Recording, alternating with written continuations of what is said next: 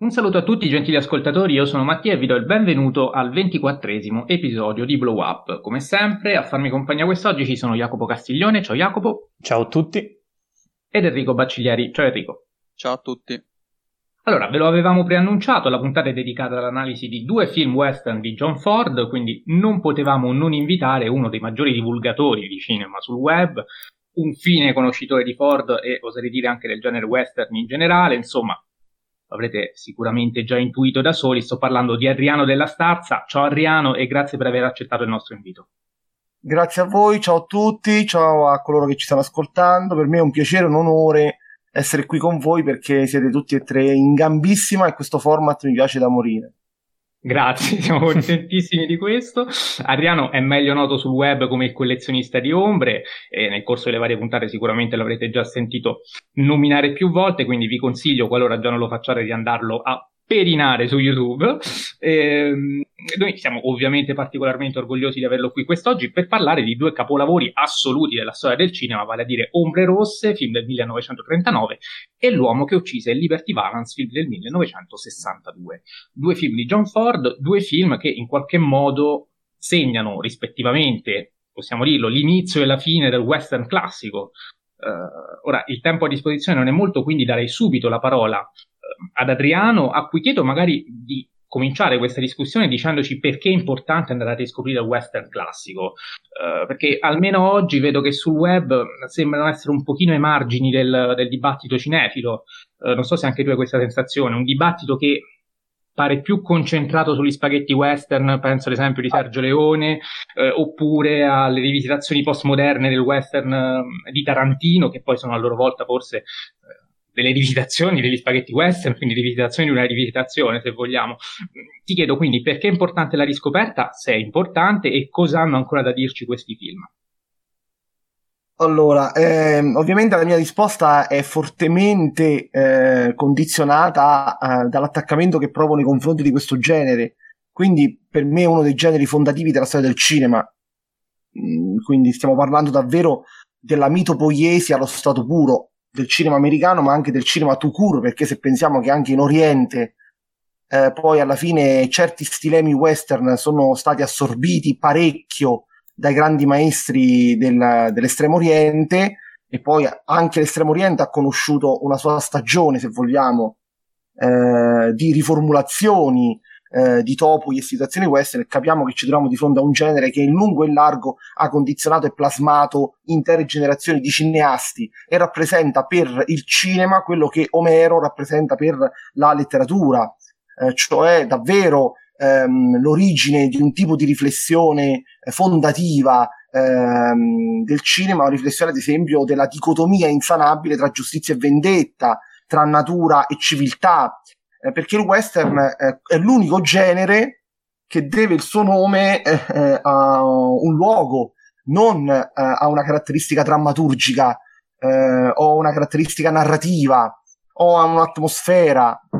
quindi non è come il musical o come la tragedia, la commedia legata a qualcosa di narrativo, ma a qualcosa, a uno spazio, uno spazio che si deve abitare, che si deve scoprire, che si deve colonizzare, da cui si è in qualche modo condizionati e che e il, essendo il cinema una messa in scena di qualcosa, ha, fa dello spazio e fa delle geometrie le proprie coordinate per raccontare qualsiasi storia.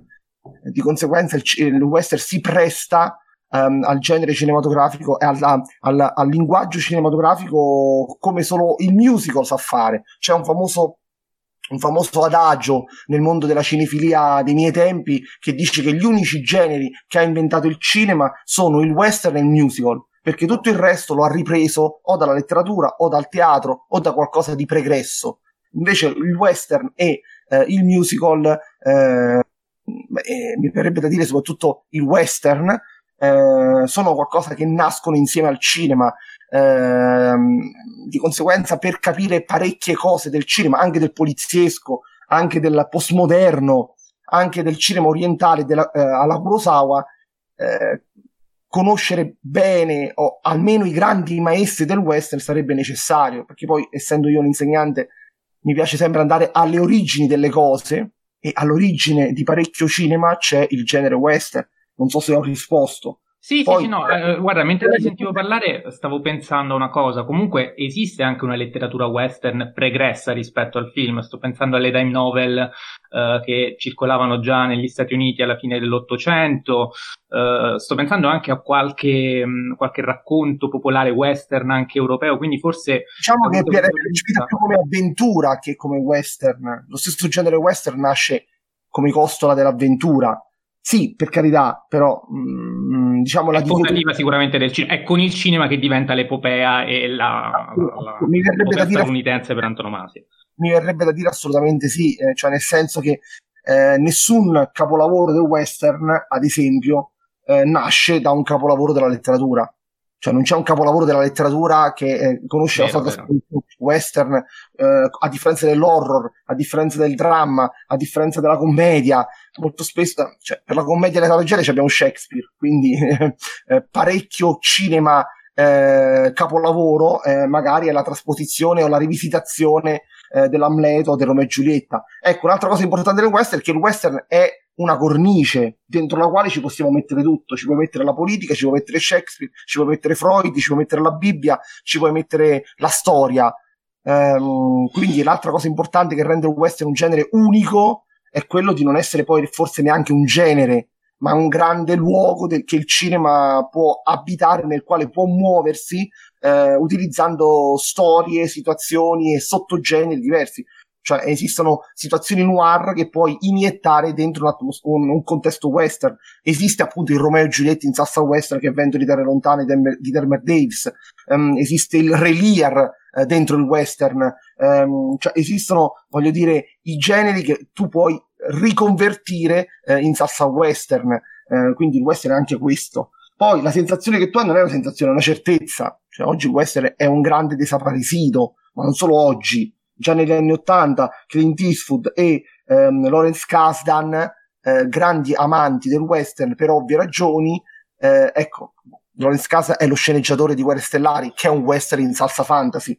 Um, eh, diciamo cosa hanno fatto? Hanno fatto una scommessa per cercare di rivitalizzare il genere e quindi sono nati il Cavaliere Pallido e Silverato praticamente lo stesso anno eh, a dimostrazione del fatto che mh, mm, diciamo già negli anni 80 il West stava scomparendo in un certo qual modo, eh, perché poi il western richiede una sorta di empatia che purtroppo a un certo punto è andata persa, è andata persa e, e hanno dovuto forzare i grandi maestri del postmoderno certe caratteristiche del western, ad esempio la sparatoria, che nel western ha un ruolo molto, molto, nel western classico, ha un ruolo molto, molto, molto marginale, ehm, l'hanno dovuta spettacolarizzare per rendere il western eh, affascinante, per rendere il western ancora, eh, diciamo così, ehm, suggestivo per per le, nuove generazioni, uh, o l'eroe solitario, o ad esempio eh, la mitopoiesi scevra di ogni connotazione eh, o, o, problematizzazione politica eh, statunitense. Cioè, hanno dovuto un attimo assolutizzare la favola western per renderla, per renderla piacevole allo spettatore degli anni 70 e 80. Quindi non è una sensazione, è proprio una certezza che il western faccia enorme fatica. Infatti mi chiedo come mai vi sia passato in testa di parlarne, voglio dire, in questa puntata. Grazie a te, probabilmente. Meno male, invece, anzi, Anzi, e lo, lo, facciamo anche come stimolo, magari per qualcuno per andare a riscoprire film che tante volte magari uno sente nominare, però soprattutto il pubblico più giovane eh, conosce più per sentito dire che per conoscenza diretta, quindi è anche bello invece avere contezza diretta di questi capolavori. Uno di questi, forse eh, quello in ordine cronologico, il primo, ehm, è Ombre Rosse del 1939, che peraltro è disponibile su una piattaforma, quindi è reperibile su Amazon Prime Video. E, ehm, se vogliamo, l- l'ho detto anche nell'introduzione, è un po' il film che va a fissare i canoni tipici del genere western. Troviamo tutta una serie di elementi che ehm, Monument Valley, la diligenza, l'assalto alla diligenza, l'indiana, insomma, tutta una serie di ehm, caratteristiche che poi tutti gli altri film western a seguire andranno in qualche modo a, ehm, a fare proprie, a rielaborare e, e a mantenere. Um, partirei l'analisi di questo film con una domanda che ci arriva da Elena che ci chiede cosa rappresenta il viaggio di Ombre Rosse, ehm, che è forse l'elemento eh, centrale. Abbiamo sempre detto, eh, anzi non l'abbiamo sempre detto, lo diciamo adesso, comunque soprattutto nel western classico è fondamentale andare a contestualizzare il tipo di, cioè l'anno di uscita del film perché spesso e volentieri, lo dicevi anche tu nell'introduzione, eh, i western sembrano voler raccontare qualcosa dell'America del tempo, quindi siamo nel 1939, c'è un determinato tipo di America, ehm, il viaggio evidentemente rappresenta qualcosa di come dire, rispondente a quel periodo storico. Chiedo a te di cosa si tratta. Beh, innanzitutto ecco, vedi, qui ad esempio alla base ci, sono delle fonti letterarie, ci sono dei racconti, a dimostrazione sì che, eh, voglio dire, il western nasce, per carità, ha una matrice letteraria, eh, qui duplice addirittura, perché oltre al racconto di Ernest Acox c'è Maupassant addirittura alla base di questo topos cioè lo spostamento di un gruppo di persone dalla postazione A alla postazione B. Um, e il, la minaccia, in termini hitchcockiani, che viene dall'esterno, è una sorta di McGuffin che, cer- che serve a parlare di questa piccola comunità che sta attraversando il deserto, che sta attraversando la frontiera, che sta attraversando l'America, che la sta costruendo, che la sta mh, frodando, che la sta tradendo, Um, quindi eh, il viaggio è, è, duplice in un certo qual modo, è sia il viaggio inteso come spostamento fisico, ma anche il viaggio che sta facendo l'America negli anni 30, che ha compiuto l'America negli anni 30, un viaggio pericolosissimo perché l'America è stata tradita, se vogliamo, dal sogno della finanza, della borsa, degli investimenti, degli arricchimenti eh, speculativi. Eh, il sogno americano aveva acquisito negli anni 20 una connotazione un po' particolare e il crollo della borsa alla fine degli anni 20, ehm, per, per, essere precisi nel 29, eh, dimostra che ci sono stati degli americani che si sono illusi di qualcosa che non poteva realizzarsi, degli altri americani eh, che, che, hanno tradito le speranze dei risparmiatori. Insomma, c'è un'America in crisi che esce da questa crisi con enorme fatica, con enorme fatica. E quindi questa America in crisi fatta di tanti nervi scoperti, ehm, che non sono solamente quelli economico-politici, ma che sono anche quelli morali, del puritanesimo che ormai, ormai, pensate un po', nel 39 sta mordendo, cioè sta mostrando tutti i suoi lati più biechi e ipocriti. Eh, quindi pensate un po', e la contestazione anni 60 è molto lontana ancora, è di là da venire. Ehm, e quindi quello che vi dicevo è un'America che sta riflettendo sul senso della sua democrazia, che è la più antica dello, dei paesi occidentali ehm, e, e, che, e, e che è nata proprio in mezzo a una natura selvaggia dove ha portato una legge che deve trasformare la vendetta in giustizia.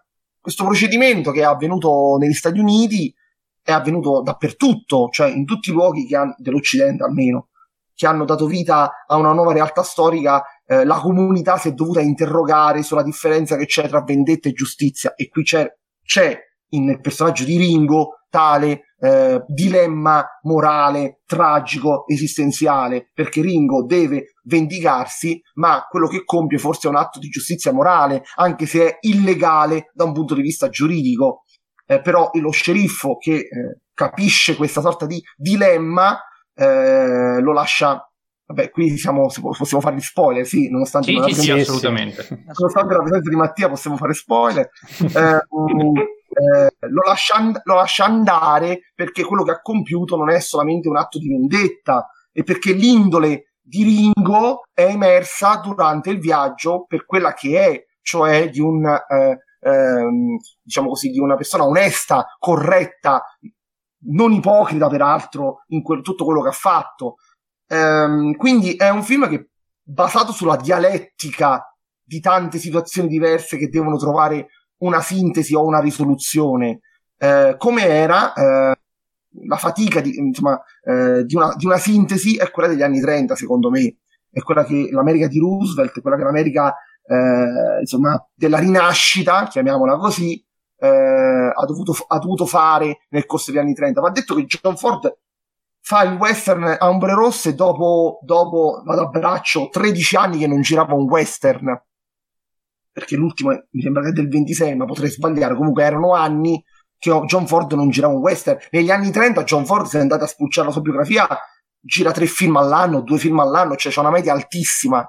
e quasi sempre si tratta di film capolavori intrinsechi, intrinsechi, estrinsechi, cioè usate tutte le categorie che avete usato nella puntata meravigliosa che avete fatto sui capolavori.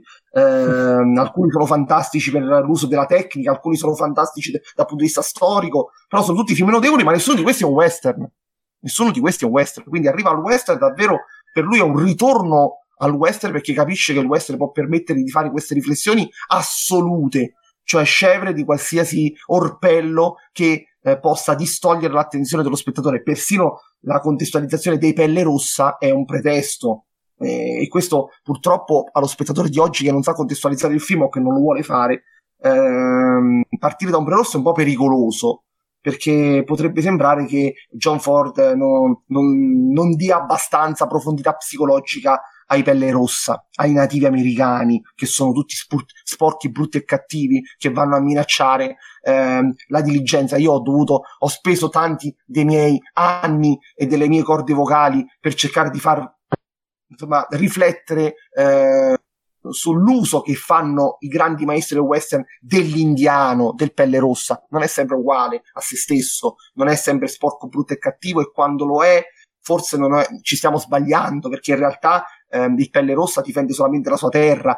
I brutti sporchi e cattivi stanno dentro la diligenza perché qui c'è un banchiere che è scappato col malloppo qui c'è eh, un eh, diciamo così ehm, un giocatore d'azzardo eh, c'è una puritana cioè, che odia eh, determinati comportamenti degenerati. Cioè forse il marcio sta dentro la diligenza non sta fuori. E quindi eh, quello che sta fuori serve solamente alla narrazione per andare avanti, alla dirigenza per spostarsi.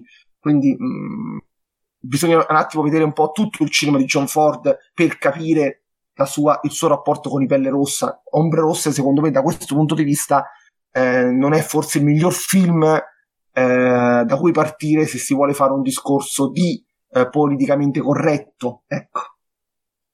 Molto bene, e gli indiani peraltro meno male che ci sono, altrimenti non ci sarebbe stato quello splendido assalto alla diligenza, che registicamente è qualcosa di eh, sensazionale ancora, eh, lo diciamo noi con gli, con gli, occhi dello spettatore contemporaneo, figuriamoci per quelli del tempo. Enrico, Questo davo per scontato, cioè dal punto di vista tecnico davo per scontato che fosse straordinario, peraltro visto che avete parlato eh, in una delle vostre puntate, non ricordo quale, eh, di profondità di campo, uso della fotografia, influenze sul quarto potere, qui eh, abbiamo... Beh una scena di interni dove i soffitti sono bassi, la profondità di campo nella scena dove nella locanda sono seduti a tavola ehm, è abbast- è, insomma, precorre abbastanza eh, il pan focus di quarto potere, anche se il direttore della fotografia è un non altrettanto conosciuto eh, Bert Glennon rispetto a, al Toland di quarto potere, però insomma anche qui il lavoro fotografico eh, di John Ford eh, voluto da John Ford è di eccelso livello. Faccio notare che lo sceneggiatore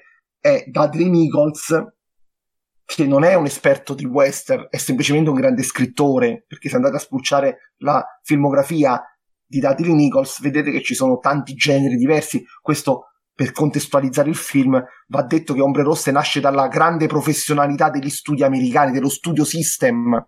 Quindi Ombre Rosse è proprio, eh, come si dice, Um, oggi sembra un capolavoro straordinario, in realtà quando è uscito era semplicemente l'ennesimo film prodotto in serie eh, da uno studio che ne sfornava in continuazione. Cioè lo stesso John Ford nel 39 gira Alba di Gloria. Cioè, in termini odierni sarebbe come dire che esce nello stesso anno da parte dello stesso regista, ehm, che vi posso dire, ehm, Django Unchained e, e, e, Blade Runner 2049, cioè, capito? ecco, John Ford nello stesso anno fa due filmoni strepitosi, eh, quindi bisogna contestualizzare. Invece l'altro film che avete intenzione di analizzare oggi sta alla fine dello studio system, quindi eh. bisogna anche dire questa cosa fondamentale, che in mezzo c'è l'ascesa, il massimo fulgore e il tramonto di un qualcosa che, di irripetibile, che di fatto non si è più ripetuta una cosa del genere. Perché non si è più ripetuta? Perché oggi non esistono più i produttori esperti di cinema. Oggi il cinema si fa con i soldi delle banche e dei eh, gruppi eh, di persone che non sanno niente di cinema, invece nello studio system il produttore ha una sua visione di cinema che poi magari è una visione distorta e Mank ce l'ha fatto vedere, cioè lui B. Mayer era veramente così come David Fincher ce l'ha mostrato, però c'era anche Irving Talberg, c'era Selznick, c'era eh, Zanuck, cioè c'erano signori che di cinema ne sapevano tanto quanto i registi. Molto bene, Enrico, se vuoi dire qualcosa su Ombre Rosse. Eh, sì, dico che Dudley Nichols ha scritto quel capolavoro in mano di Susanna, eh, lo dico perché qui Susanna non è troppo amato come dovrebbe. Eh, non gode, so, so, in questa zona, in questa riserva E non sono io quello, quello, più cattivo su Susanna, eh, esatto, attenzione. Ingredi- Stranamente. Eh, comunque, a parte questo, eh, ha detto un po' tutto Adriano. Una cosa che io ho amato alla follia di, di questo film è che nella dirigenza c'è eh, una delle virtù che l'America crede di avere, ossia la democrazia. Eh, e quindi c'è tutto nella dirigenza. Eh, e come faceva notare Adriano, quella che dovrebbe portare la civiltà in realtà si rivela essere eh, veramente mora- e moralmente mh, abbastanza deprecabile in, in quanto diciamo che eh, la prostituta è quella che si comporta meglio, mentre invece la puritana è quella che eh, forse fa la figura peggiore. Eh, idem per, per, Ringo, che è quello che ha una moralità più solida, nonostante sia un fuggitivo e quindi una persona che comunque a livello strettamente legale non ha la, la fedina penale pulita, diciamo. Quindi, eh, per quanto mi riguarda, eh, questo è un film che eh, in, un, in, un, certo modo mostra che cos'è l'America, la mostra in forma allegorica eh, e secondo me davvero tocca vette di cinema sotto ogni aspetto, tecnico, eh, comunicativo, eh, contenutistico, semantico, davvero da, da, tutte le parti davvero un film veramente eccezionale eh, ed è incredibile il fatto che secondo me eh, John Ford si sia pure superato con un film come questo che probabilmente eh, diciamo che da, da, qualsiasi altro regista potrebbe essere tranquillamente il miglior film che ha fatto cioè, quindi, eh, posso precisare due cose che ho dimenticato al volo? Prego. Eh, la prima riguarda l'alcol. Eh, visto che ehm, Chloe Zhao è figlia di John Ford eh, almeno per, quando, per come descrive l'alcol eh, nei suoi primi, nel suo primo film, una dannazione che ancora non abbandona il West. Ecco, John Ford non lo tratta, non tratta l'alcol da puritano, ma lo tratta veramente come una piaga, ma anche come un rifugio da, in cui l'intellettuale, in questo caso il dottore, interpretato da uno stratosferico Thomas Mitchell, giustamente premiato con la statuetta quell'anno, eh, il dottore ehm, è, rappresenta colui che ha studiato. Nel western molto spesso, questo, questo diventerà un topos, ma qui in Ombre Rosse è forse una delle prime volte che questa cosa viene così ben sottolineata, l'alcol è il modo per non pensare invece al fatto che quello che lui ha studiato nella civiltà, cioè il fatto che sia tutto, tra virgolette, semplice da realizzare dove c'è la città. Perché nella città tu commetti un reato, vai in tribunale, tu devi pagare le tasse, le paghi, tu devi costruire una casa, la costruisci, fai il lavoro, prendi lo stipendio, torni a casa, ti lavi, cioè fai tutte le cose della vita normale. Nella tirati normale... soprattutto, scusa. tirati, bravissimo. La perché è fondamentale. È, la barba è fondamentale. Vedete, la barba, faccio questa digressione nella digressione, perdonatemi. La barba, nel, per farvi capire che cosa significa cinema postmoderno. La barba nel cinema classico, la barba nel western, è una cosa che tu neanche noti se non c'è il collezionista di ombre che te lo fa notare. eh, questi si fanno la barba o non se la fanno, vabbè, sti cavoli, cioè non cambia nulla. Invece il mio nome è nessuno, da un'idea di Sergio Leone, con Terence Hill e Henry Fonda, diventa una cosa dilatata fino, cioè che da sola se regge il film la scena in cui ci si rade né il mio nome è nessuno con Terence Hill ed Harry Fonda all'inizio e alla fine, cioè diventa un momento di enfasi um, che, cioè, che persino un cieco riesce a vedere l'importanza di quella scena perché il rumore dei peli che vengono rasati via dal rasoio si sente sparato a palla nel, negli altoparlanti del cinema. Quindi Sergio Leone sapeva tutto del western, quindi quando mette la barba, lo mette anche in volta West, eh, la barba ovviamente, di Frank che si rade, ehm, lo fa perché capisce perfettamente il senso fondamentale di questo gesto che i registi classici mettono nel mezzo, cioè mettono nella narrazione come se fosse una nota tra le tante e tu neanche te ne accorgi.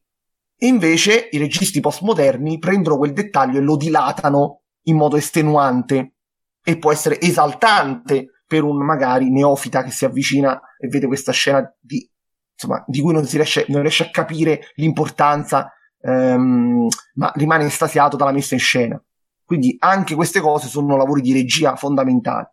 Però torniamo all'alcol. Eh, il dottore invece si ritrova nella natura selvaggia e capisce che far nascere un bambino è un'impresa incredibile. Capisce che ci si uccide con estrema facilità perché la natura selvaggia eh, riporta l'uomo allo stadio darwiniano di natura, dove devi mostrare la forza perché altrimenti soccombi. Cioè, la civiltà viene negata e, e, sembra, e, sembra, implodere e sembra che si torni indietro. E un uomo che ha studiato, un uomo che crede nella scienza, che crede nel progresso, rimane sbalordito, smarrito, stordito dinanzi a tutto questo e di conseguenza l'alcol diventa il rifugio in cui ehm, a, a, accecare la propria vista e non rimanere turbati da quello che si vede e quindi il medico quasi sempre nel western è ubriaco come lo è Doc Holiday in Sfida Infernale altro capolavoro stratosferico di John Ford quindi eh, l'altra cosa che invece volevo dire riguarda eh, il titolo, eh, purtroppo i titoli italiani dei western, perché già il western classico è respingente per lo spettatore medio di oggi. In più ci mettiamo il carico da 90 del, west, del titolo italiano che depista lo spettatore, perché in originale il titolo è La diligenza, cioè il film vuole parlare della diligenza, gli indiani sono davvero il McGuffin, il pretesto narrativo. Se tu me lo chiami in italiano Ombre Rosse, per quanto io, cinefilo fracido del, del, del classe 78, non posso odiare il nome Ombre Rosse perché è anche il nome di una rivista cinefila fondamentale con la quale, diciamo così, nel cui mito sono cresciuto e mi sono formato. Però se tu me lo chiami Ombre Rosse e dai quel senso di minaccia, eh, per cui gli indiani sono cattivi fin dal titolo, ma il titolo è un problema nostro, italiano, non è il problema del, del film. Ecco, i, i, titoli italiani, come Sentieri Selvaggi, ecco, purtroppo non, non, non, fanno il bene di, di, questi film agli occhi. Anche Sfida, Infernale, anche Sfida Infernale, in originale si chiama Oh My Darling Clementine, è diventato Sfida Infernale e vabbè. Parliamo del dramma Un dollaro d'onore Rio Grande. No, quello è un dramma, quello è proprio da... Quello è da, da galera, veramente. Non lo so, non lo so, da denuncia davvero. Cioè, se, Poi si confonde anche con Rio Bravo, se non sbaglio. se a Stanley Kubrick avessero fatto una cosa del genere, Mattia sarebbe già eh, alla PI a far cambiare tutti i titoli. Va no, bene, Jacopo. Sì, avete detto tantissime cose e quindi cercherò di essere mm, breve sulle cose che forse non avete detto mi piace questa questione del titolo perché è vero, gli indiani sono eh, una minaccia ma metaforica, cioè è l'America stessa in, un periodo di decadenza, in un periodo in cui si doveva risollevare da, dalla depressione degli anni venti, eccetera, e ogni personaggio della diligenza in questo rappresenta un limite o un difetto di, di quella società del tempo. E, mh, avete elogiato giustamente la scena finale, eh, quella con la diligenza e l'assalto alla diligenza, tra l'altro citata eh, da Spielberg eh, in Indiana Jones. E mh, volevo soffermarmi invece su una cosa che Qui appare forse in modo uh, ancora uh, acerbo, ma poi nella filmografia di Ford si va um, a sviluppare ancora di più. Penso a Santieri Selvaggi, penso allo stesso L'uomo che, che uccise Liberty Valence, in cui questo concetto che ora vi dico, secondo me, ehm, diciamo, si eh, diventa il, il, concetto stesso di, di western in cui eh, Ford eh, ne fa le basi, ovvero il modo in cui Ford stesso sfrutta lo spazio di scena. Ehm, qui per esempio tutti quelli che sono i rapporti di, di forza, le dinamiche tra i personaggi vengono ehm, caratterizzate da per esempio la disposizione dei posti a sedere nella diligenza oppure i posti a sedere nella locanda, ehm, la votazione che fanno all'interno della locanda se proseguire o meno il viaggio, quindi è, un, è il concetto che lo spazio di scena e come accade qui accade in tutto il resto della filmografia, soprattutto nei western, è essenziale per determinare il ruolo sociale, lo status, il carattere di ogni personaggio. E quindi volevo chiedere a Adriano ehm, se questo concetto in Ford diventa sempre più preponderante, eh, tanto da, da, costruirci addirittura dei film, da, da um, da sviluppare questo discorso civiltà, natura, selvaggio, eh, che secondo me è fondamentale in, in, nel genere che abbiamo detto, prende il nome di un luogo, del West. Assolutamente sì, assolutamente è fondativo nel cinema di Ford perché Ford è come se avesse eh, sia nella sua fase più forse la chiamo conservatrice, perdonatemi, più tradizionalista che John Ford ha attraversato anche una fase in cui diciamo così, ha riscoperto e amato di più le tradizioni e dell'America e dell'Irlanda, perché John Ford è di origine irlandese. E poi invece ha avuto anche una crisi, tra virgolette, esistenziale ehm, eh, quando, diciamo, eh, verso la fine degli anni 50 e poi negli anni 60 ha cercato di eh, rendere ancora più problematica questa cosa che tu stai dicendo, il grande sentiero, vabbè, cioè l'autunno dei Cheyenne, il grande sentiero mh, mm, purtroppo non rende bene il senso del film.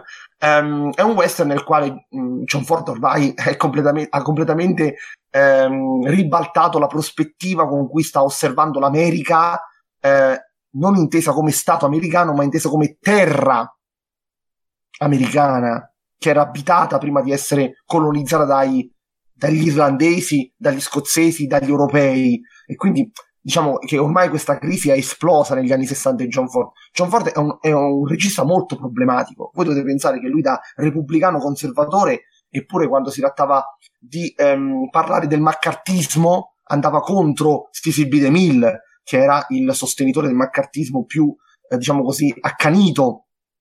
Eh, eh, quindi John Ford si spendeva, cercava in qualche modo di tutelare ehm, tutti coloro che lavoravano a Hollywood, anche quelli che erano accusati di essere collusi con il comunismo, eh, come appunto c- mh, mm, eh, per cercare di difendere ehm, altri registi, altri attori che non se la passavano bene in quegli anni. Quindi è un repubblicano molto anomalo, è un repubblicano molto particolare perché eh, eh non affronta, e in questo Clint Eastwood è anche figlio, se vogliamo, di John Ford, perché non affronta, i problemi in modo manicheo.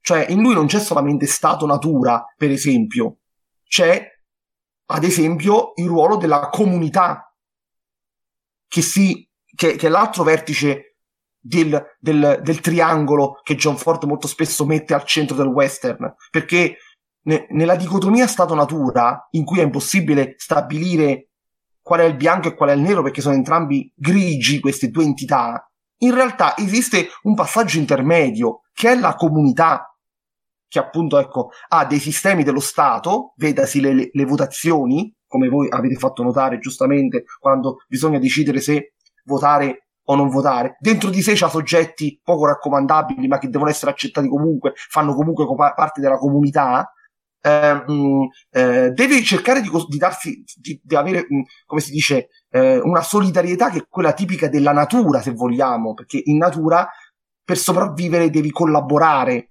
Eh, quindi ci sono elementi dello Stato ed elementi della natura, quindi elementi ehm, fondativi del, del, del, pianeta Terra, della specie umana, ed elementi invece mm, che sono nati con la cultura e con i secoli, che devono in qualche modo trovare una sintesi. Ora, qui in Ombre Rosse purtroppo non si vede ancora questa poetica della comunità tanto quanto ad esempio nella trilogia militare. L'esercito è una comunità, il forte è una comunità dove si balla, dove ci si sposa, dove si seguono le tradizioni, dove le regole dello Stato non possono essere rispettate perché c'è una natura troppo ingombrante. E quindi, che ne so, la stessa persona, ad esempio in Sentieri Selvaggi, è pastore, sceriffo, ranger, giudice, cioè deve fare più cose contemporaneamente, perché nella comunità ci si arrangia in un certo qual modo. Per, ecco, tutto questo bel concetto che può essere chiacchiera, fuffa, cinematograficamente come è reso, e beh, è reso, e qui bisogna un attimo abituarsi con l'occhio, ma voi siete cinefili esperti e quindi queste cose le notate subito, è reso costruendo delle situazioni eh, di sequenze piene di persone che fanno cose diverse in scena. Voi guardate John Ford... Con la profondità di campo molte volte. Con la profondità di campo molte volte, ma voi dovete, dovete guardare come quando ci sono 6, 7, 8, 10, 12, 15, non sto scherzando, anche 20, 30 personaggi in scena, come ognuno faccia uh, qualcosa di armonizzato con gli altri, che può essere una, un ballo, e vabbè, quelle sono le cose più facili, ballano e quindi va bene, però magari ai margini dell'inquadratura ci sta chi beve il punch, ci sta chi, chi aspetta il proprio turno per ballare con la dama, con la signora di turno, ma nelle sequenze in cui bisogna fare qualcosa si è indaffarati, chi corre a destra, chi corre a sinistra, chi sistema una sedia. Ecco, questo senso di pienezza del fotogramma, di pienezza dello spazio scenico, eh, di pienezza ehm, eh, di uso di, di, una geometria che non è solamente quella della macchina da presa, ma anche quella degli attori, ci fa percepire la forza della comunità, che è fatta di tante persone che si danno da fare. Questa cosa non è mai spiegata in modo didascalico.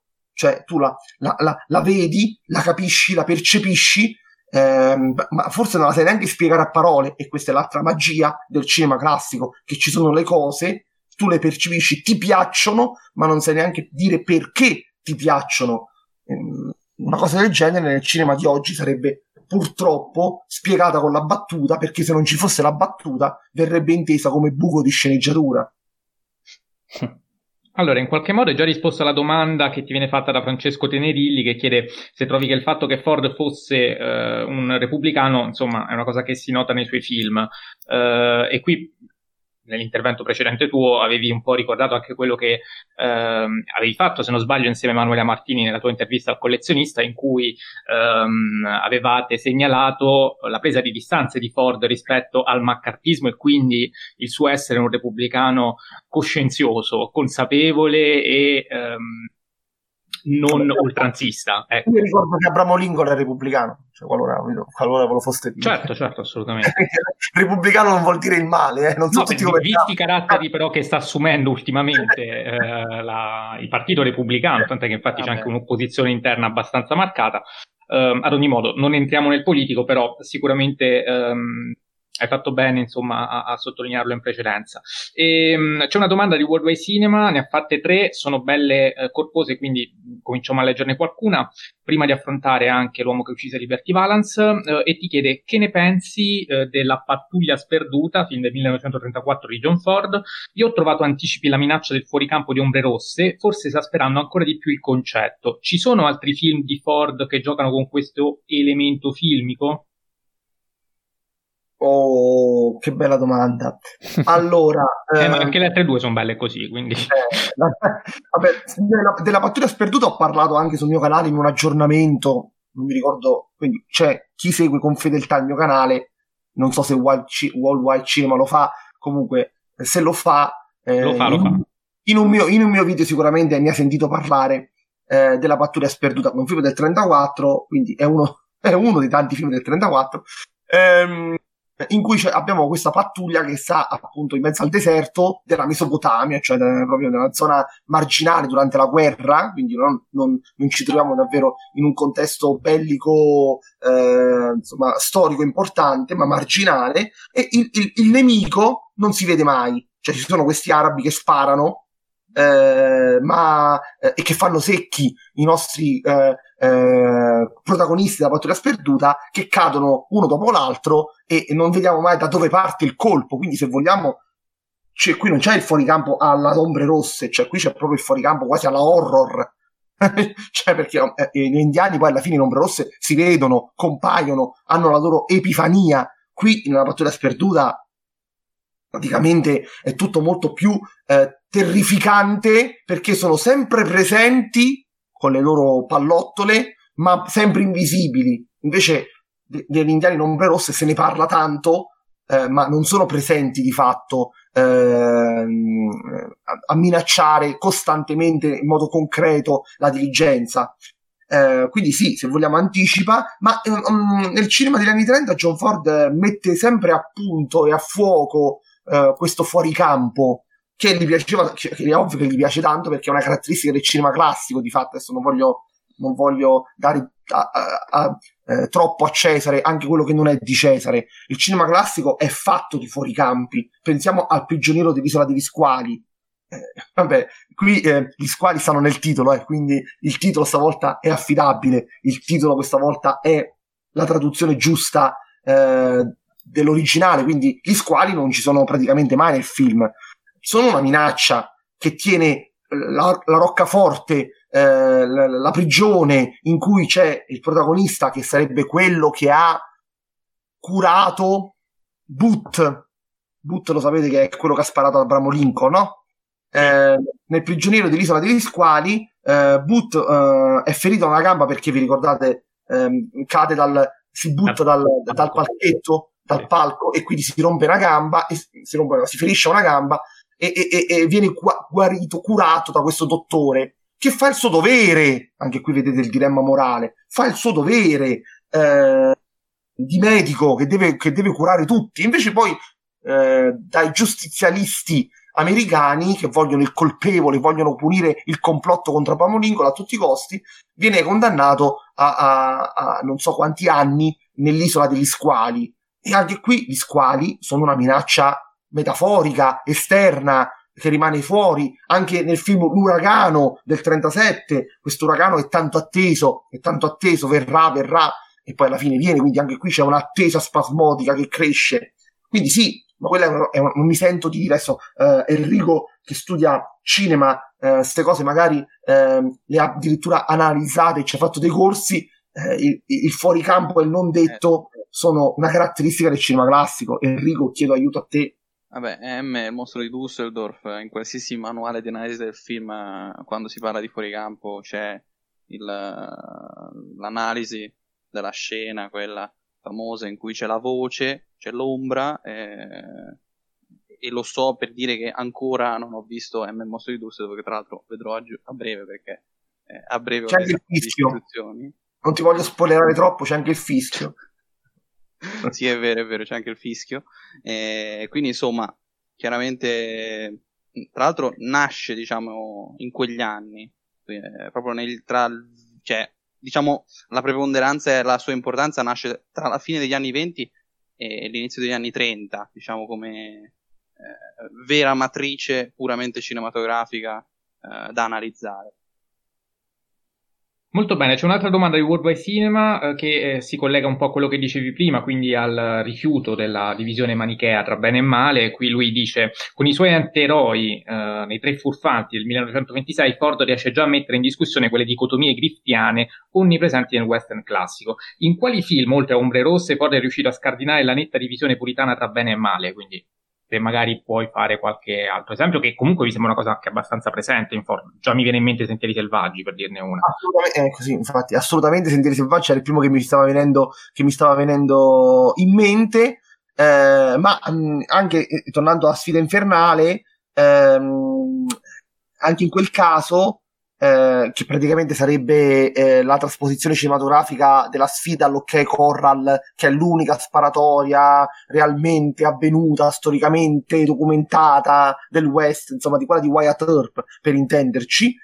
Um, gli eroi qui, eh, cioè i fratelli Earp, eh, in realtà non sono degli stinchi di santo perché pensiamo che dopo la sparatoria eh, ehm, il, diciamo così, il sopravvissuto tra i nemici degli ERP, eh, che dovrebbe essere processato perché si è arreso, ha buttato, cioè si è arreso, quindi dovrebbe essere processato da uno sceriffo, siccome ricorda, insomma, si, si, come si dice, si prende la responsabilità di aver ucciso eh, due dei fratelli Herp, eh, viene giustiziato in quel momento in modo molto spietato, senza il processo eh, e quindi quel finale ti lascia di stucco perché quella sparatoria è stata fatta a norma di legge, perché i cattivi, tra virgolette, sono stati avvisati, gli è stato intimato di gettare le armi, eh, è stata fatta insomma una sparatoria, se vogliamo, come gesto, ehm, tra virgolette, lecito,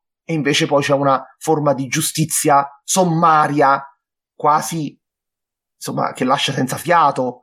Penso ad esempio eh, al, all'altra scena molto equivoca, o meglio, equivocata del cinema di Ford, nel massacro di Forte Apache, che spero abbiate visto, che fa parte della trilogia ehm, della cavalleria, eh, non ancora.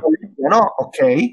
Dove c'è Henry Fonda, che è un colonnello, che è un ufficiale dell'esercito estremamente ligio al dovere, alla lotta contro i pelle rossa ribelli. Quindi lui crede nella sua causa, che è una causa talmente sposata in modo talmente fanatico da diventare, cioè da trasformarlo quasi da eroe in cattivo, perché lui in nome di questa causa è pronto non solo di mandare a, a, è pronto a mandare a morte i suoi soldati, ma a morire lui stesso.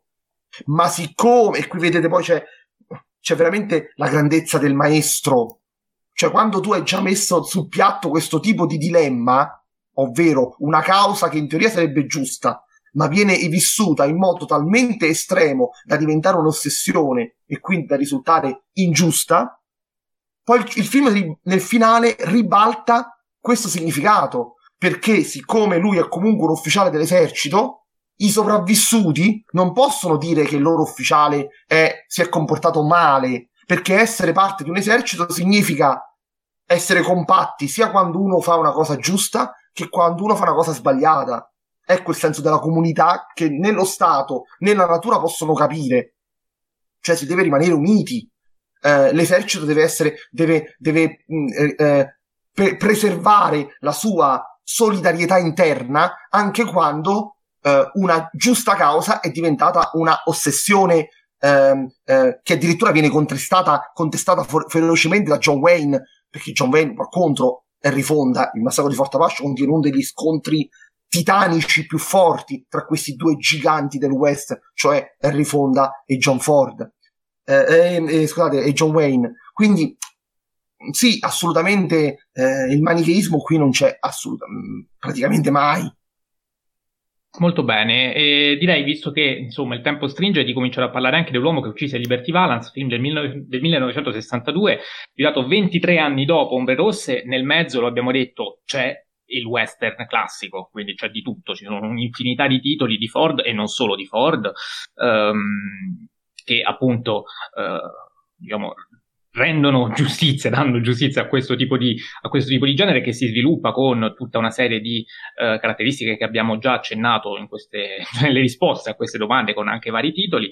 Um, nell'uomo che uccise Liberty Valance, però l'abbiamo detto anche in precedenza, assistiamo a, alla fine uh, del, del, western classico, un, un film uh, che definirei quasi crepuscolare, uh, in cui emerge un senso di decadenza, di nostalgia, un film in cui quel conflitto tra diritto positivo e diritto naturale in realtà si fa uh, molto più esplicito, uh, viene esplicitato in maniera uh, chiara ed evidente già dall'inizio, per quanto comunque non so se sia proprio corretto parlare di diritto naturale, qui forse si parla più di, come dicevi tu giustamente, um, di, di, stato di natura, se vogliamo, o darwiniano alla rovescia, ma se vogliamo possiamo anche dire opsiano, quindi in cui c'è uh, la, quel bellum omnia contra omnes, quell'homo homini lupus, insomma, vige la legge del più forte e un, uno James Stewart che si pone come l'incarnazione l'incarnazione del, del diritto positivo, appena arriva uh,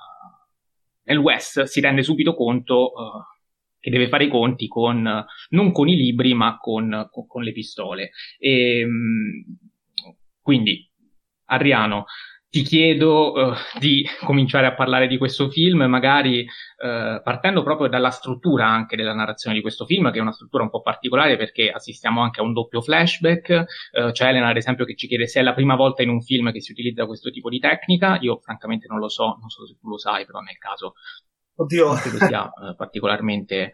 cioè, interessante da un punto di vista storico, non so però se No, non so rispondere, non so, non... Dovrei, dovrei, andare a cercare sui libri.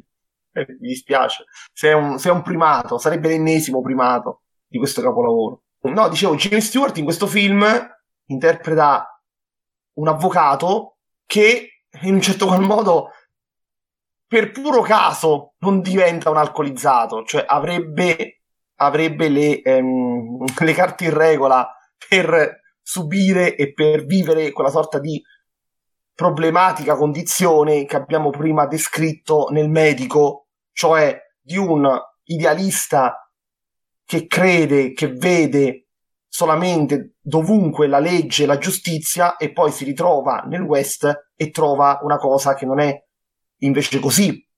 Quindi eh, ecco, è il classico personaggio che in altri western sarebbe un alcolizzato. Sì, il film gode di una struttura molto su- cre- um, suggestiva perché il film inizia quando già tutto si è compiuto.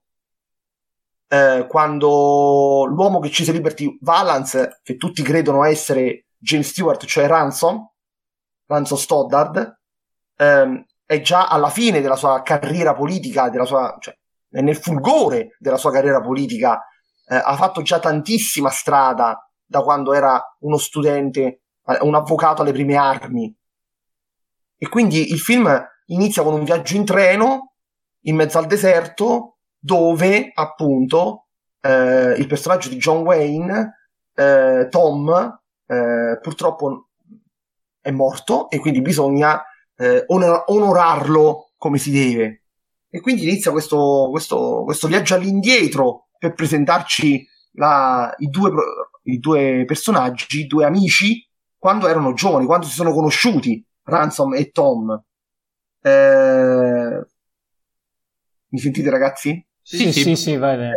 Perfetto. E quindi eh, noi andiamo proprio a ritroso nel tempo, nel selvaggio West, dove Liberty Valance anche qui molto spesso fuori campo, molto spesso se ne parla di Liberty Valance eh, che incombe come una minaccia, eh, quindi voglio dire, eh, John Ford in questo non si lascia mai sfuggire l'occasione di creare tensione attraverso la paura di Liberty Valance. Poi faccio notare che tra i gaglioffi di Liberty Valance c'è un, una comparsa che risponde al nome di Lee Van Cliff, ehm, eh, e quindi Sergio Leone notava queste facce eh, ai bordi del fotogramma e quindi Liberty Valence che cosa rappresenta? Rappresenta eh, la natura selvaggia, la legge del più forte, la legge della pistola, la legge della violenza. Eh, questo è mio, me lo prendo. Il libro qui non conta nulla, la legge qui la faccio io. Quindi rappresenta questo tipo di mondo che, una volta Enrico disse una cosa molto giusta. Enrico, eh, correggimi se, se riporto male il tuo pensiero, che eh, Tom, cioè John Wayne, ehm, diciamo così, osserva dall'esterno in modo molto pragmatico, cioè in una famosa scena in cui ci troviamo in un ambiente chiuso e questo film è un film notevole anche per, perché pur essendo un western che parla di frontiera, di deserto, di natura selvaggia, di cactus ehm, e, di, e, di, e di praterie, è ambientato quasi tutto dentro gli edifici, quindi è un western quasi da camera. Eh, dicevo, eh, Tom interviene in una sorta di scaramuccia quando suo, la sua comfort zone viene minacciata. Quindi fino a quel momento se ne sta in disparte. E, e il buon Enrico giustamente faceva notare come John Ford non perde occasione per descrivere sempre un po' l'etica dell'americano, che è eh, sempre a metà strada tra l'individualismo e il pioniere che, deve, che ha bisogno del, del prossimo per piegare la natura selvaggia. Quindi c'è individualismo e comunità che è un'altra dialettica importante che John Ford declina nei suoi film. Abbiamo parlato quasi un'ora e ancora non l'avevamo mai nominata. Io là invece ci vedo, cioè quello che dice Enrico è giusto, però ci vedo anche questa consapevolezza di Tom, cioè di John Wayne, che sa perfettamente che eh, uccidere Liberty Valance così, oppure picchiarlo, oppure arginarlo, non serve a nulla perché è come se fosse Liberty Valance l'espressione di una um, um, violenza che, che, che, si rigenererebbe comunque, cioè verrebbe un altro Liberty Valance, oppure Liberty Valance tornerebbe più agguerrito di prima, Um, cioè è come se ci fosse in Tom la consapevolezza di, e questa è una caratteristica del personaggio di John Wayne nei western di John Ford. Anche in Sentieri Selvaggi c'è questa forma di consapevolezza, di conoscenza delle regole della natura selvaggia. oltre che della natura di pelle rossa in Sentieri Selvaggi. Ehm, cioè, eh, eh, non si può rimproverare a Liberty Valance il fatto di essere violento, perché è l'espressione di un contesto e quindi il, il solo Liberty Valance eh, non, può, essere, può essere anche messo da parte, però ne verrà un altro, a meno che non succeda qualcosa di particolarmente simbolico, e di questa lezione si ricorda ad esempio Christopher Nolan quando dirige Il Cavaliere Oscuro, perché si può abbattere il crimine e la violenza quando quello che succede viene fatto da un uomo che assume su di sé il peso della responsabilità della nascita di qualcosa di nuovo. Se quella persona che fa quel gesto, cioè uccidere Liberty Valance, è una persona che, in, in cui si concentrano eh, gli ideali di civiltà di una comunità, allora sì che può nascere lo Stato. Ma deve succedere che eh, appunto questa persona dalla coscienza perfetta si prenda su di sé il fardello di un gesto violento, che però verrà accettato dalla, dalla, dalla comunità perché eh, eh, sarà, sarà, stato messo alle strette e avrà in qualche modo purificato eh, eh la comunità da una minaccia e quindi la comunità crederà che un altro mondo è possibile. Eh, se non che questa meravigliosa eh, riflessione fatta di cose idealistiche in L'uomo che ci sia Liberty Valance nasconde un inganno, come la lettera di The Eightful Eight nasconde un inganno, cioè l'omicidio di Liberty Valance, il duello con, li- con Liberty Valance è in realtà un omicidio, perché il vero assassino di Liberty Valance ha agito nell'ombra. Quindi questo film diventa quasi un noir diventa quasi. Avrei film... voluto chiedertelo se il noir poteva rientrare come. Ma come fai a non dire già per gli spazi chiusi? È, cioè, lo spazio chiuso fotografato in modo espressionista è noir per definizione. Anche la scelta del bianco e nero. Assolutamente, del bianco e nero, ma poi il fatto che eh, Ransom, eh, che Tom, scusate, cioè John Wayne, agisca eh, nell'ombra e quindi ci sia questa mancanza di conoscenza, che è un'altra caratteristica del noir. Nel noir c'è qualcosa che sfugge alla comprensione, però nel noir classico questo diventa paranoia, cioè questa capa- incapacità di distinguere, di conoscere la verità diventa paranoia. Qui è solamente una, un, uno strumento che mi permette di che permette a John Ford di spiegare meglio come la società e lo Stato si basino su un inganno si basino su una leggenda, non sulla verità, perché quando eh, la, eh, la, mm, la, mm, la, leggenda vince sulla verità, quando la leggenda, eh, la verità diventa, leggenda, eh, vince la leggenda, cioè la leggenda vince sempre sulla verità, sulla storia, e, e i giornali stampano la leggenda. Ecco, mi stavo confondendo con l'altra battuta. Si stampa la leggenda, non si stampa mai la verità. E quindi nel film L'uomo che ci si libertiva avanza viene introdotto introdotta, viene sottolineata un'altra figura importante del western classico, che è il giornalista,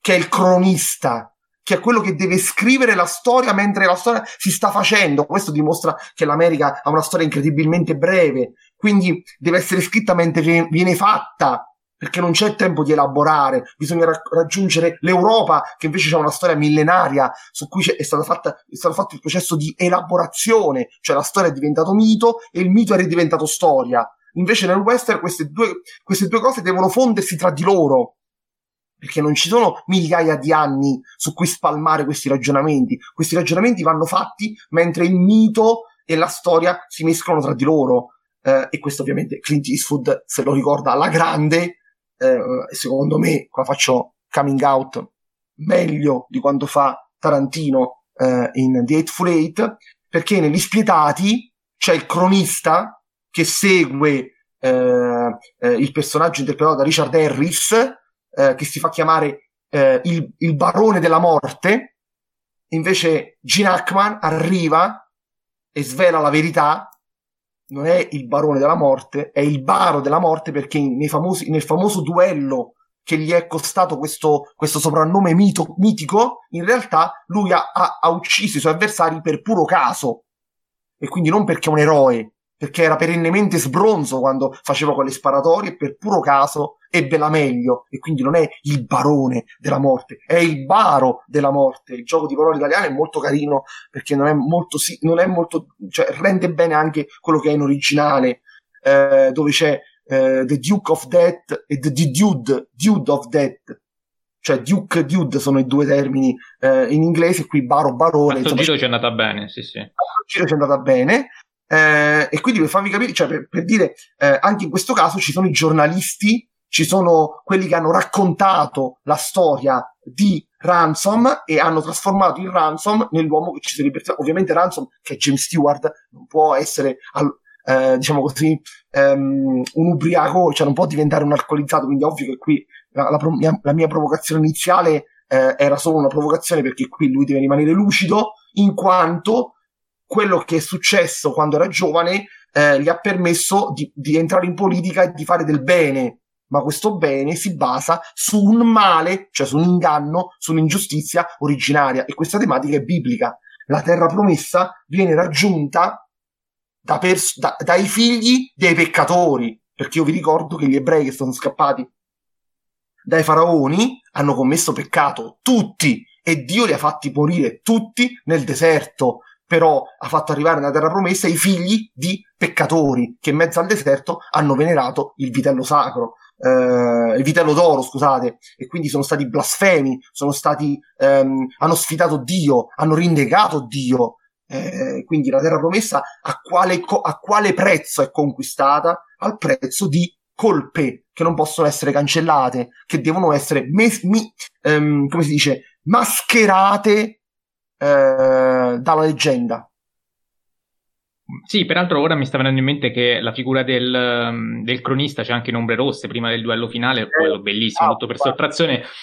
Vanno lì e dicono aggiungi il nome di Ringo tra quello dei morti perché insomma sta per essere ucciso. Ah, bravo, sì, e, e, e, questo bravo. dimostra ancora una volta come Ombre Rosse eh, fissi tutti, proprio tutti i canoni tipici del western, anche a livello di personaggi. Assolutamente, il duello ovviamente è fatto per sottrazione, noi assistiamo al duello, cioè non assistiamo al duello perché lo vediamo dal punto di vista della, della donna che rimane fuori. Certo, certo. Io quando eh...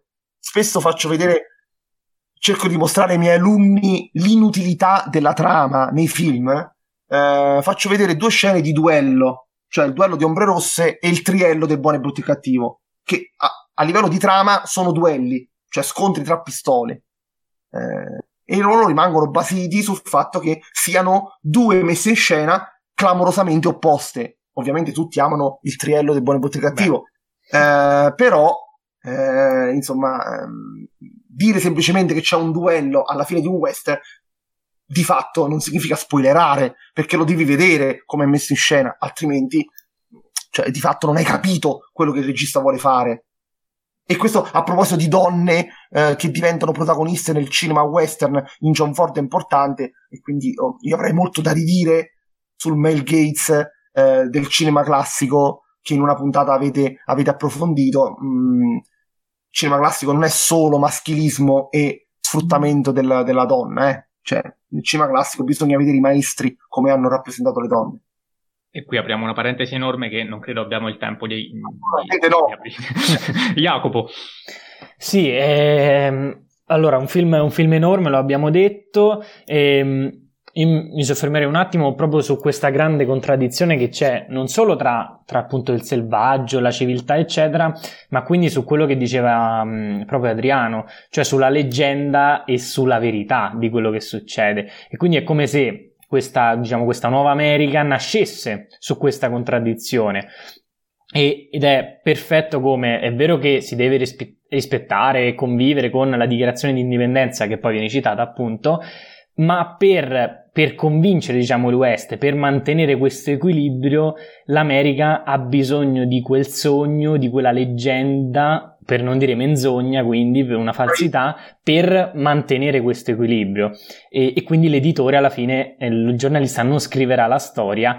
E, um, il bello è che l'uomo che uccise Liberty Valance, quindi Do- Tom, è il sacrificio che l'America è pronta a fare per mantenere questa, questa sorta di equilibrio. E, um, una scena che mi ha colpito tantissimo, e devo assolutamente dirlo, è, è quando... Um, diciamo l'aiutante di, di Tom, il, eh, il ragazzo di, di, di afroamericano, eh, ripete, interrogato no, davanti, davanti a Rance la, la dichiarazione di indipendenza, si dimentica la parte finale, quella nel quale viene sottolineato come tutti gli uomini sono uguali e, mm, e James, il personaggio di James Stewart appunto risponde quella parte se la dimenticano in molti o comunque una cosa del genere. Sì, e, e, e, questa cosa mi ha fatto sorridere all'inizio, però... È una satira è, incredibile. È, è, verità, esatto, è, ver- è veramente... Però te la mette lì con nonchalance praticamente. Sì, sì, sì, sì, infatti... Come sempre nel cinema classico, perché nel cinema classico non ci sono mica gli spiegoni di tre ore.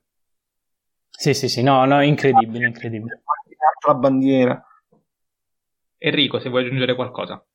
Ma allora, prima di tutto racconto due aneddoti. Il primo è che me l'ha regalato Adriano questo film, quindi il mio bel Blu-ray in collezione eh, è, so, ci sono legato anche per questo motivo. Eh, in secundis, eh, nel gruppo che abbiamo, eh, che ho con Adriano, eh, ha il record della recensione più lunga eh, che ho fatto, ossia 29 minuti e non mi ricordo quanti che secondi. È un podcast praticamente. esatto, quindi non mi dilungo anche perché Adriano ha detto tutto. L'unica cosa, mi volevo soffermare su un aspetto che abbiamo anche trattato nella puntata di Antonioni, ossia il nome eh, di un personaggio, ossia Liberty Valance. È, è curioso che Liberty eh, non porta la Liberty, eh, cioè ehm, non rende liberi ehm, i cittadini e soprattutto eh, in inglese, e questo purtroppo si perde nel, nell'adattamento italiano, ehm, nel film c'è questa Liberty, che è appunto il personaggio, e c'è invece la Freedom, che è ehm, ad esempio la freedom of press, cioè la libertà di stampa, ehm, che è proprio quella che citavate prima.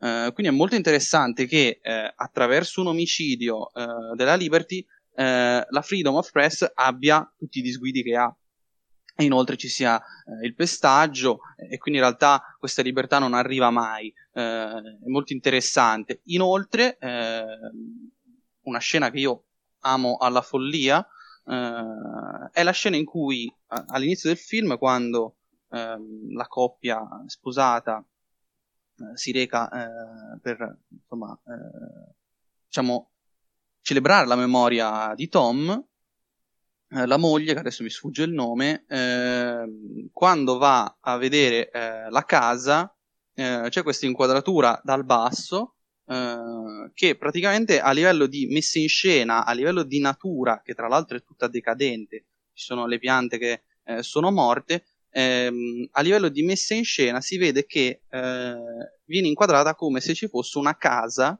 a livello proprio di eh, struttura dei bordi ehm, de- del profilmico, eh, sembra inquadrata in una casa. Ci sono tipo due rami che fanno proprio una forma di tetto sopra di lei, come a simboleggiare che eh, lei è tornata a casa. Inoltre è inquadrata dal basso, il tramonto eh, è lievemente rialzato, eh, è al di sopra di lei, ehm, l'asse del tramonto, e, questo do uno spunto da Adriano che eh, so che lui ci tiene tanto a questo. Grazie.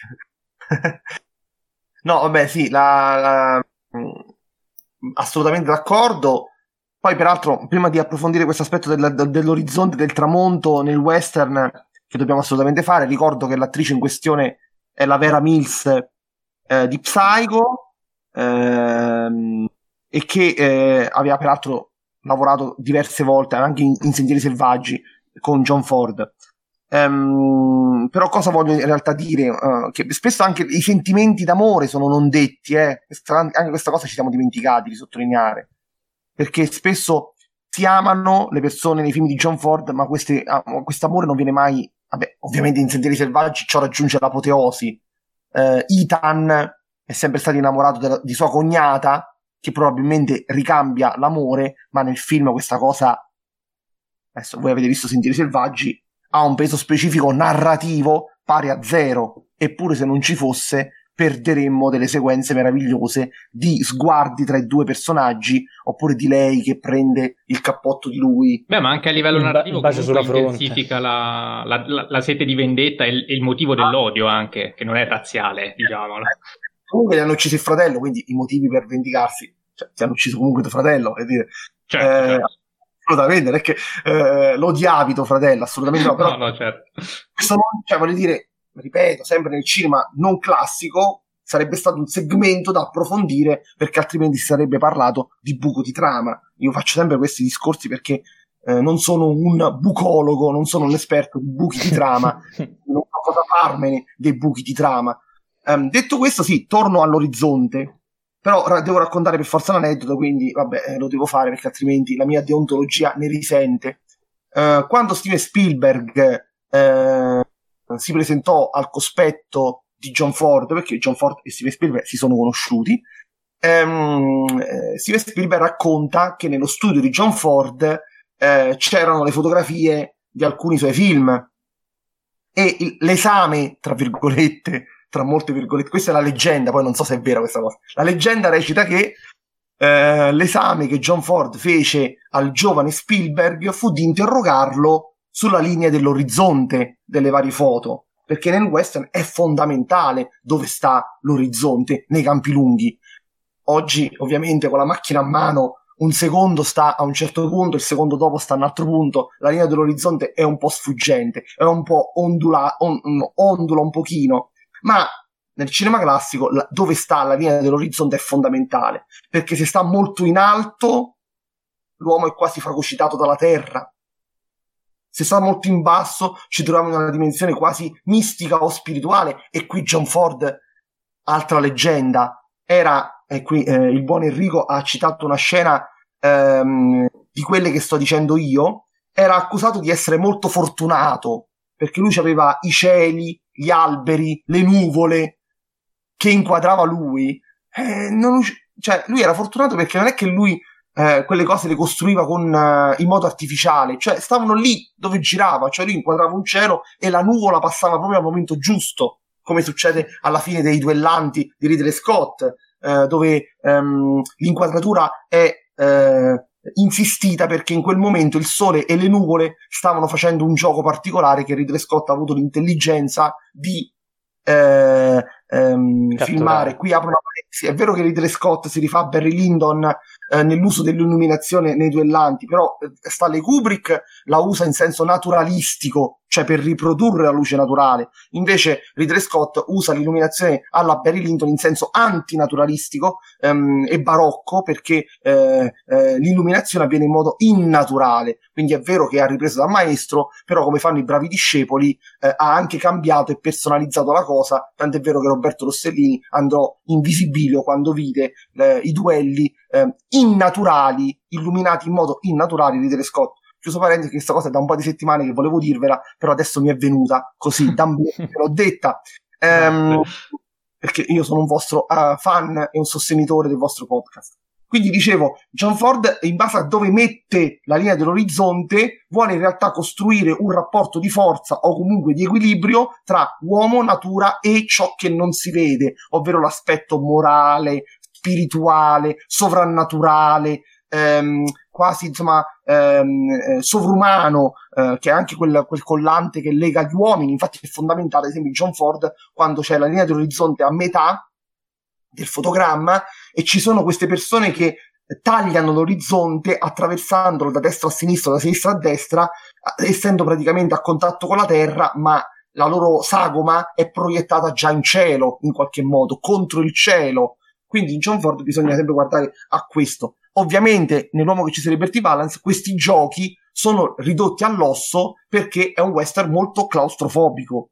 Quindi il fatto che lo stato per antonomasia che è nato nel deserto, cioè gli Stati Uniti, viene mostrato eh, nel suo nascere dentro dei luoghi chiusi, è una contraddizione che rende il film ancora eh, più affascinante ai miei occhi. Per me il film è il più bel western della storia del cinema. Questo è giusto, giusto un inciso che ci tenevo a fare. Io non volevo spoilerarlo per rimandare al tuo video, ma l'hai fatto tu, quindi... Eh... Io, io, io, io, purtroppo Mattia non sono come te. Eh, Bravo. Bisogna dire, bisogna dire le cose prima. Io sono contrario agli spoiler. Lo spoiler è inutile. Va bene, senti, eh, ne approfitto per chiederti una cosa, eh, sempre a proposito dell'uomo che uccise Liberty Valance, perché eh, questo è un film anche eh, espressamente politico, cioè a un certo punto ci sono delle elezioni, elezioni che vengono anche spettaco- spettacolarizzate, con l'entrata del cavallo, per esempio, insomma, una cosa molto, molto americana anche. Ma dal momento che siamo comunque negli anni 60, ehm, mi è venuto in mente proprio adesso ehm, che, se non sbaglio, il primo dibattito televisivo uh, tra i candidati della presidenza degli Stati Uniti è avvenuto proprio nel 1960, due anni prima, quindi questa cosa, eh, mi sto riferendo ovviamente a quello tra Nixon e, e Kennedy, può essere quindi eh, anche questo un riferimento a un tipo di politica americana che stava cambiando e si stava, stava diventando uh, mass media, stava diventando uh, qualcosa di più, uh, di più che semplice, che semplice politica, ma appunto stava diventando spettacolo.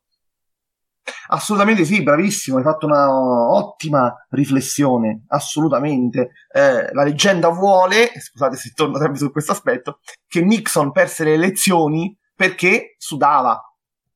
Eh, esatto. e, la, e, la, televisione immortalò eh, questa sua... cioè, non è un difetto alla fine, che cos'è?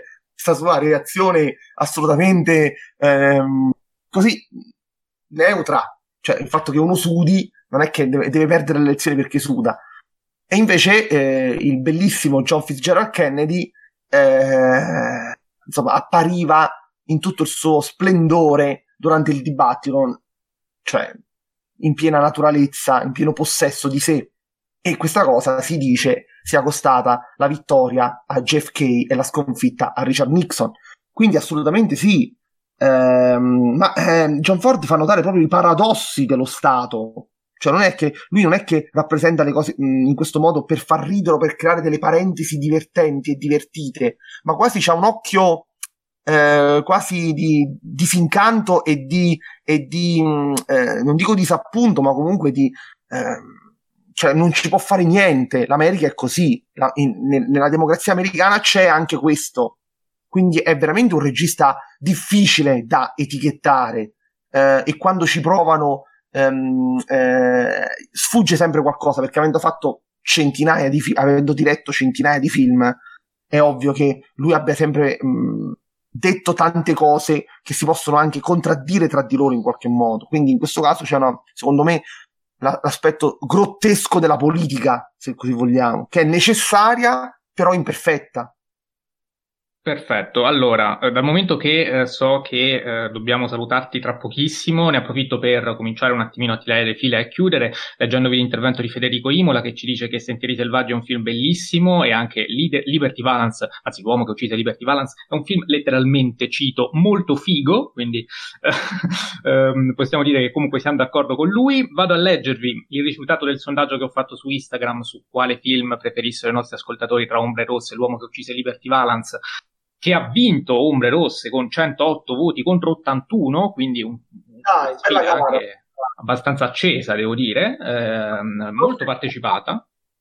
Cioè, devo, eh, anche io mi contraddico perché sono figlio di John Ford. È vero che da un certo punto di vista non lo consiglierei come primo film per il discorso de- degli indiani, però da un altro punto di vista, cioè la scena della dirigenza con l'inseguimento finale, è davvero troppo spettacolare per non destare anche oggi, ancora oggi entusiasmo. Peraltro anche Robert Zemeckis l'ha omaggiata in Ritorno al futuro parte 3. Insomma, è davvero ipercitata eh, anche in un altro western che io amo, ma che è una commediola così mh, mm, eh, sterile e superficiale, leggera, che è Maverick, con Mel Gibson, eh, Jodie Foster e Alfred Molina, eh, diretto da Richard Donner, eh, c'è mh, mm, eh, Mel Gibson eh, che saltella tra un cavallo all'altro per fermare la diligenza. Quindi sì, da un punto di vista spettacolare ci credo che Ombre Rosse faccia ancora breccia nel cuore degli spettatori. Prima lo di- scusa, scusate se vi interrompo, prima lo diceva Enrico, anche nell'appartamento quando Jack Lemon cambia canale c'è, John, c'è l'Ombre Rosse nella televisione.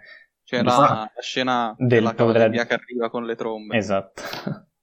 Eh, ma Enrico ormai è, eh, è in perfetta sintonia con, con me, quindi...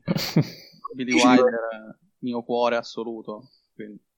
Prima di congedare il collezionista di ombre, non posso non rivolgergli una domanda, l'ultima di Worldwide Cinema, eh, che ti chiede che ne pensi della frase di Alò secondo cui i film della Marvel sono quello che al tempo poteva essere un western in stile Ford o un film alla The Mill, paragone esagerato o ci sono effettivamente punti di contatto nella storia? Oh mio Dio, ma questa, questa, è la più difficile delle tre. Eh, l'ho lasciata alla fine apposta, infatti. preferivo, le, preferivo, le, altre due.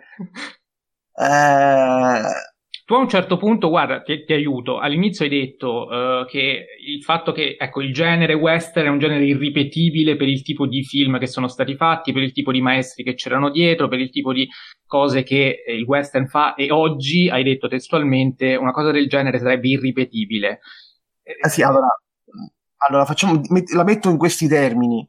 Eh, posso essere d'accordo sul fatto che all'apice del suo successo, il western destasse nelle platee di tutto il mondo lo stesso tipo di entusiasmo che il Marvel Cinematic Universe desta oggi presso le platee di tutto il mondo.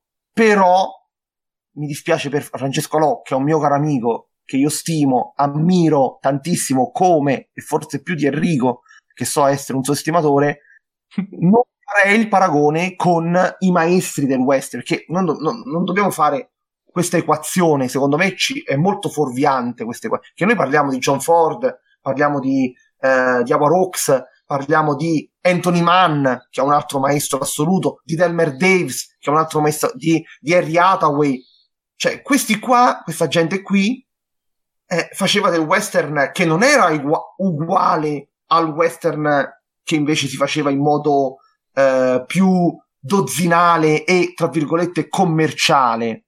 Cioè esisteva anche un altro western che non si è salvato dall'oblio della storia. Um, io per, per, spiegare questo concetto, forse Enrico già lo sa perché gliel'ho detto, faccio l'esempio eh, di C'era una volta Hollywood. In C'era una volta Hollywood stanno recitando in una serie tv western, è vero, non è un film western, però Leonardo DiCaprio sta recitando, come voi ben sapete, essendo degli esperti anche di Tarantino, sta recitando in un, in un genere western, diciamo. Ecco, il western così, fatto in modo industriale, eh, può ricordare in un certo qual modo i fenomeni che oggi hanno successo, ad esempio i cinefumetti. Però non sono d'accordo con Alò nel dire che eh, nello scomodare John Ford e Avarox magari all'interno del cinefumetto to cure c'è stato chi vedi Tim Burton, vedi Sam Raimi, eh, gente del genere, che ha usato il cinefumetto in modo talmente geniale che in qualche modo è lecito paragonare al modo in cui John Ford ha usato il western in modo geniale. Quindi là l'accostamento ci sta, ma dentro i 20 e passa film del Marvel Cinematic Universe, sebbene a me piacciono come film, sono, molto, sono, molti di questi sono divertenti, eccetera, forse James Gunn, ma non mi sento ancora di poterlo paragonare ai grandi maestri del western. Sono pochissimi quei tipi di maestri che hanno usato il genere e non ne sono stati usati. Ecco, questo è il punto. Che non ci sta niente di male eh, nell'aderire a un genere e declinarlo con estrema professionalità. Non c'è nulla di male. Eh, eh, è successo anche con il western all'italiana. Tu c'hai Sergio Leone poi c'hai Corbucci, Tessari, Valeri, eccetera, eccetera, e poi c'hai una manomalanza infinita. Ehm, eh, e, e, e, in mezzo a queste persone ci sta anche chi riesce a fare talmente bene il suo lavoro che esce fuori un western all'italiana davvero bello, davvero bello.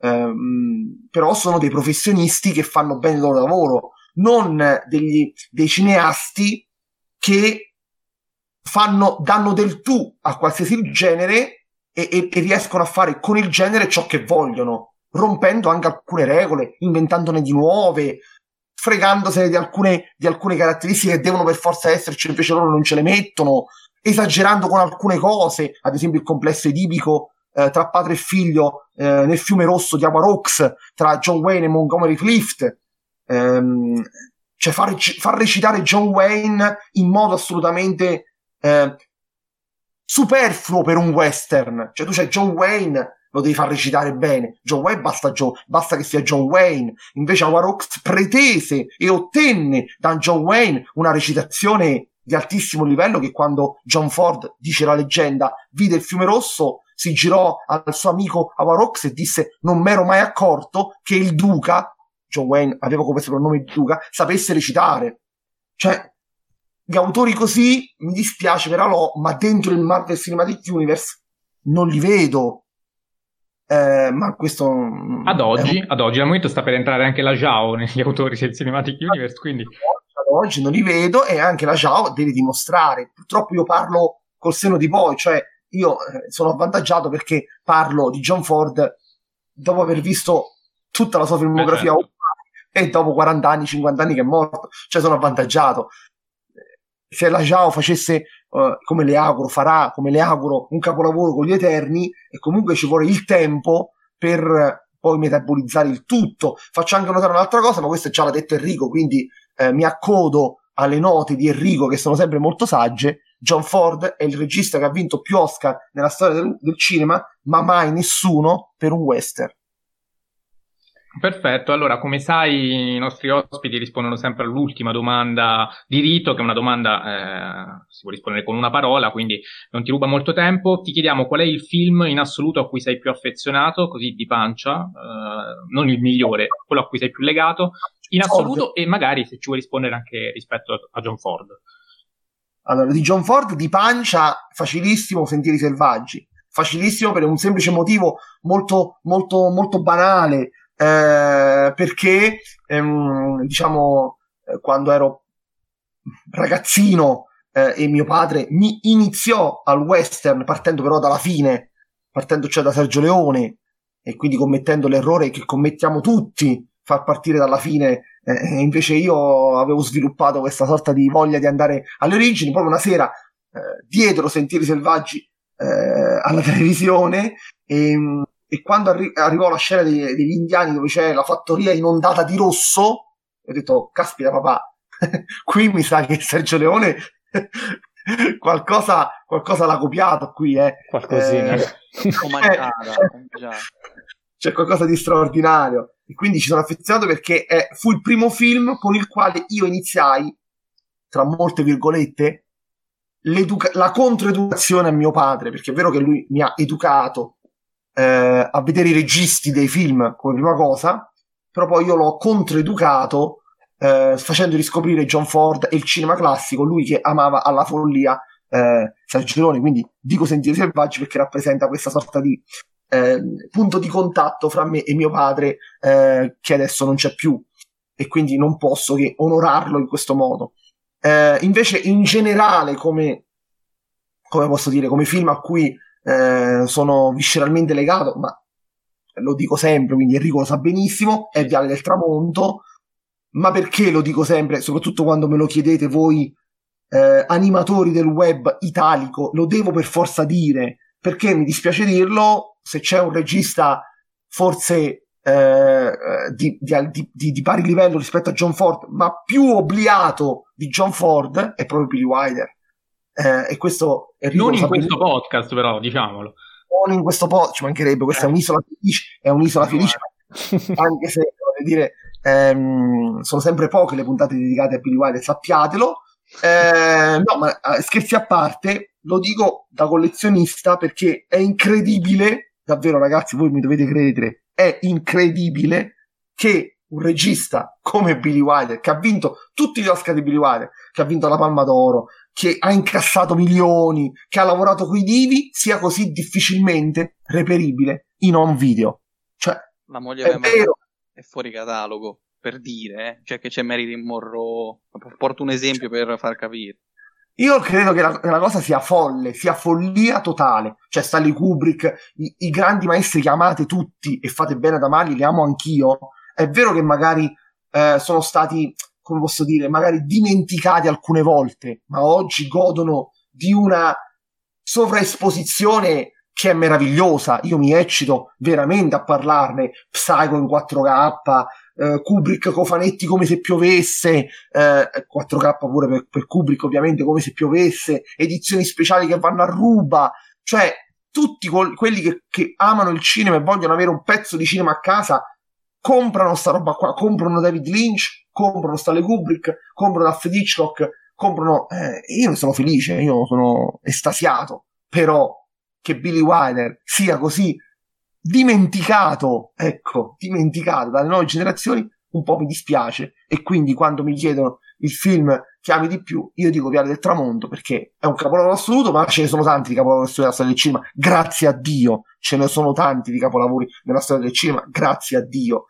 Eh, però fra tutti i capolavori eh, è quello che quando l'ho visto la prima volta ha destato in me un fascino particolare perché non avevo mai visto una storia raccontata in quel modo e non faccio spoiler per quei pochi sciagurati tra quelli che ci stanno ascoltando che hanno osato non vedere il tramonto Va benissimo. Allora, saluto e ringrazio Jacopo Castiglione per essere stato qui con noi oggi. Ciao Jacopo. Aspetta, però, aspetta, aspetta, aspetta scusami. Eh, io però non so tra, tra, tra voi tre eh, quale dei due film preferite tra Uh, ah, eh, io, io, io, mi stavo affrettando per te, se, se abbiamo tempo lo diciamo. Io pre- no, ecco, no, potete lasciare senza questa notizia. Comincia Jacopo allora. Scusate. Tra i, tra i due o le stesse domande di Adriano? Non ho capito. Tra i due, tra i due di oggi. Ombre rosse ah, Ombre rosse, probabilmente perché è stato il primo film di John Ford che ho visto e quindi mi ha, mi, mi ha segnato in questa filmografia che ancora devo riscoprire per, per gran parte, quindi lo, lo, farò, però questo è un film che forse più di, di tanti altri mi ha, mi ha segnato, nel western anche. Enrico? Ma io, me lo so già, eh, senza ombra di dubbio l'uomo che ucciso Liberty Valance. Ok, Mattia?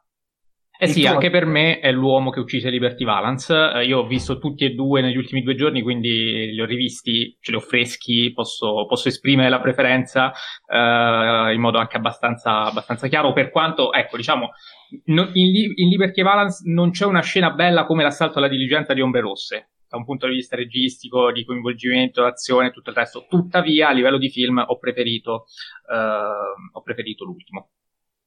Anche per me Valance, quindi vince l'uomo che uccise Liberty Valance 3 a 1. E ribaltiamo, e ribaltiamo il giudizio dei nostri ascoltatori ancora esatto, una volta.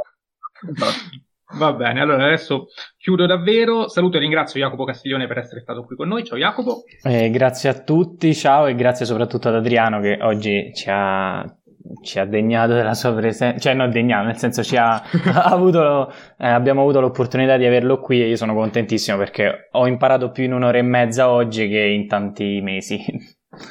E attenzione perché ha ringraziato te e non ha detto viva Fellini, quindi questo ti, ti fa Viva Fellini. sempre, sempre viva Fellini, sempre. sempre. Saluto e ringrazio anche Enrico Bacciglieri, ciao Enrico. Ciao a tutti, ringrazio anch'io il mio caro amico Adriano e eh, ringrazio gli ascoltatori e spero, spero, spero, spero che riscopriate tutto il genere perché è veramente una bomba e io ogni volta che con i magnifici audio di Adriano che mi manda, ogni volta mi viene voglia di spararmi sette film western, ma non ho il tempo, mannaggia la miseria.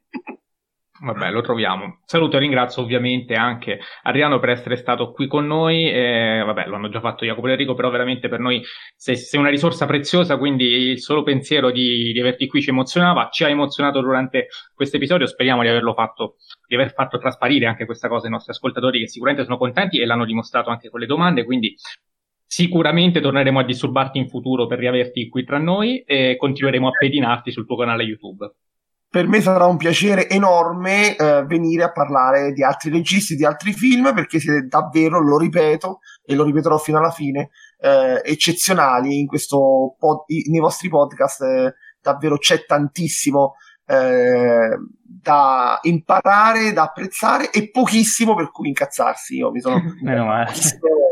diciamo sì, Giusto, giusto, quando avete parlato degli Oscar, un pochettino, ma, ma è passato. eh, ho un sospetto anche con chi, guarda. ma è passata subito, è passata subito, è passata. Va bene, grazie mille. E come sempre vi ricordo, potete seguirci sulle nostre pagine Instagram, la mia Stalle K, quella di Jacopo Cinefilo Punto e quella di Enrico Enrico Baciglieri. Come sempre vi, saluto, vi, vi ringrazio e ci sentiamo il prossimo lunedì.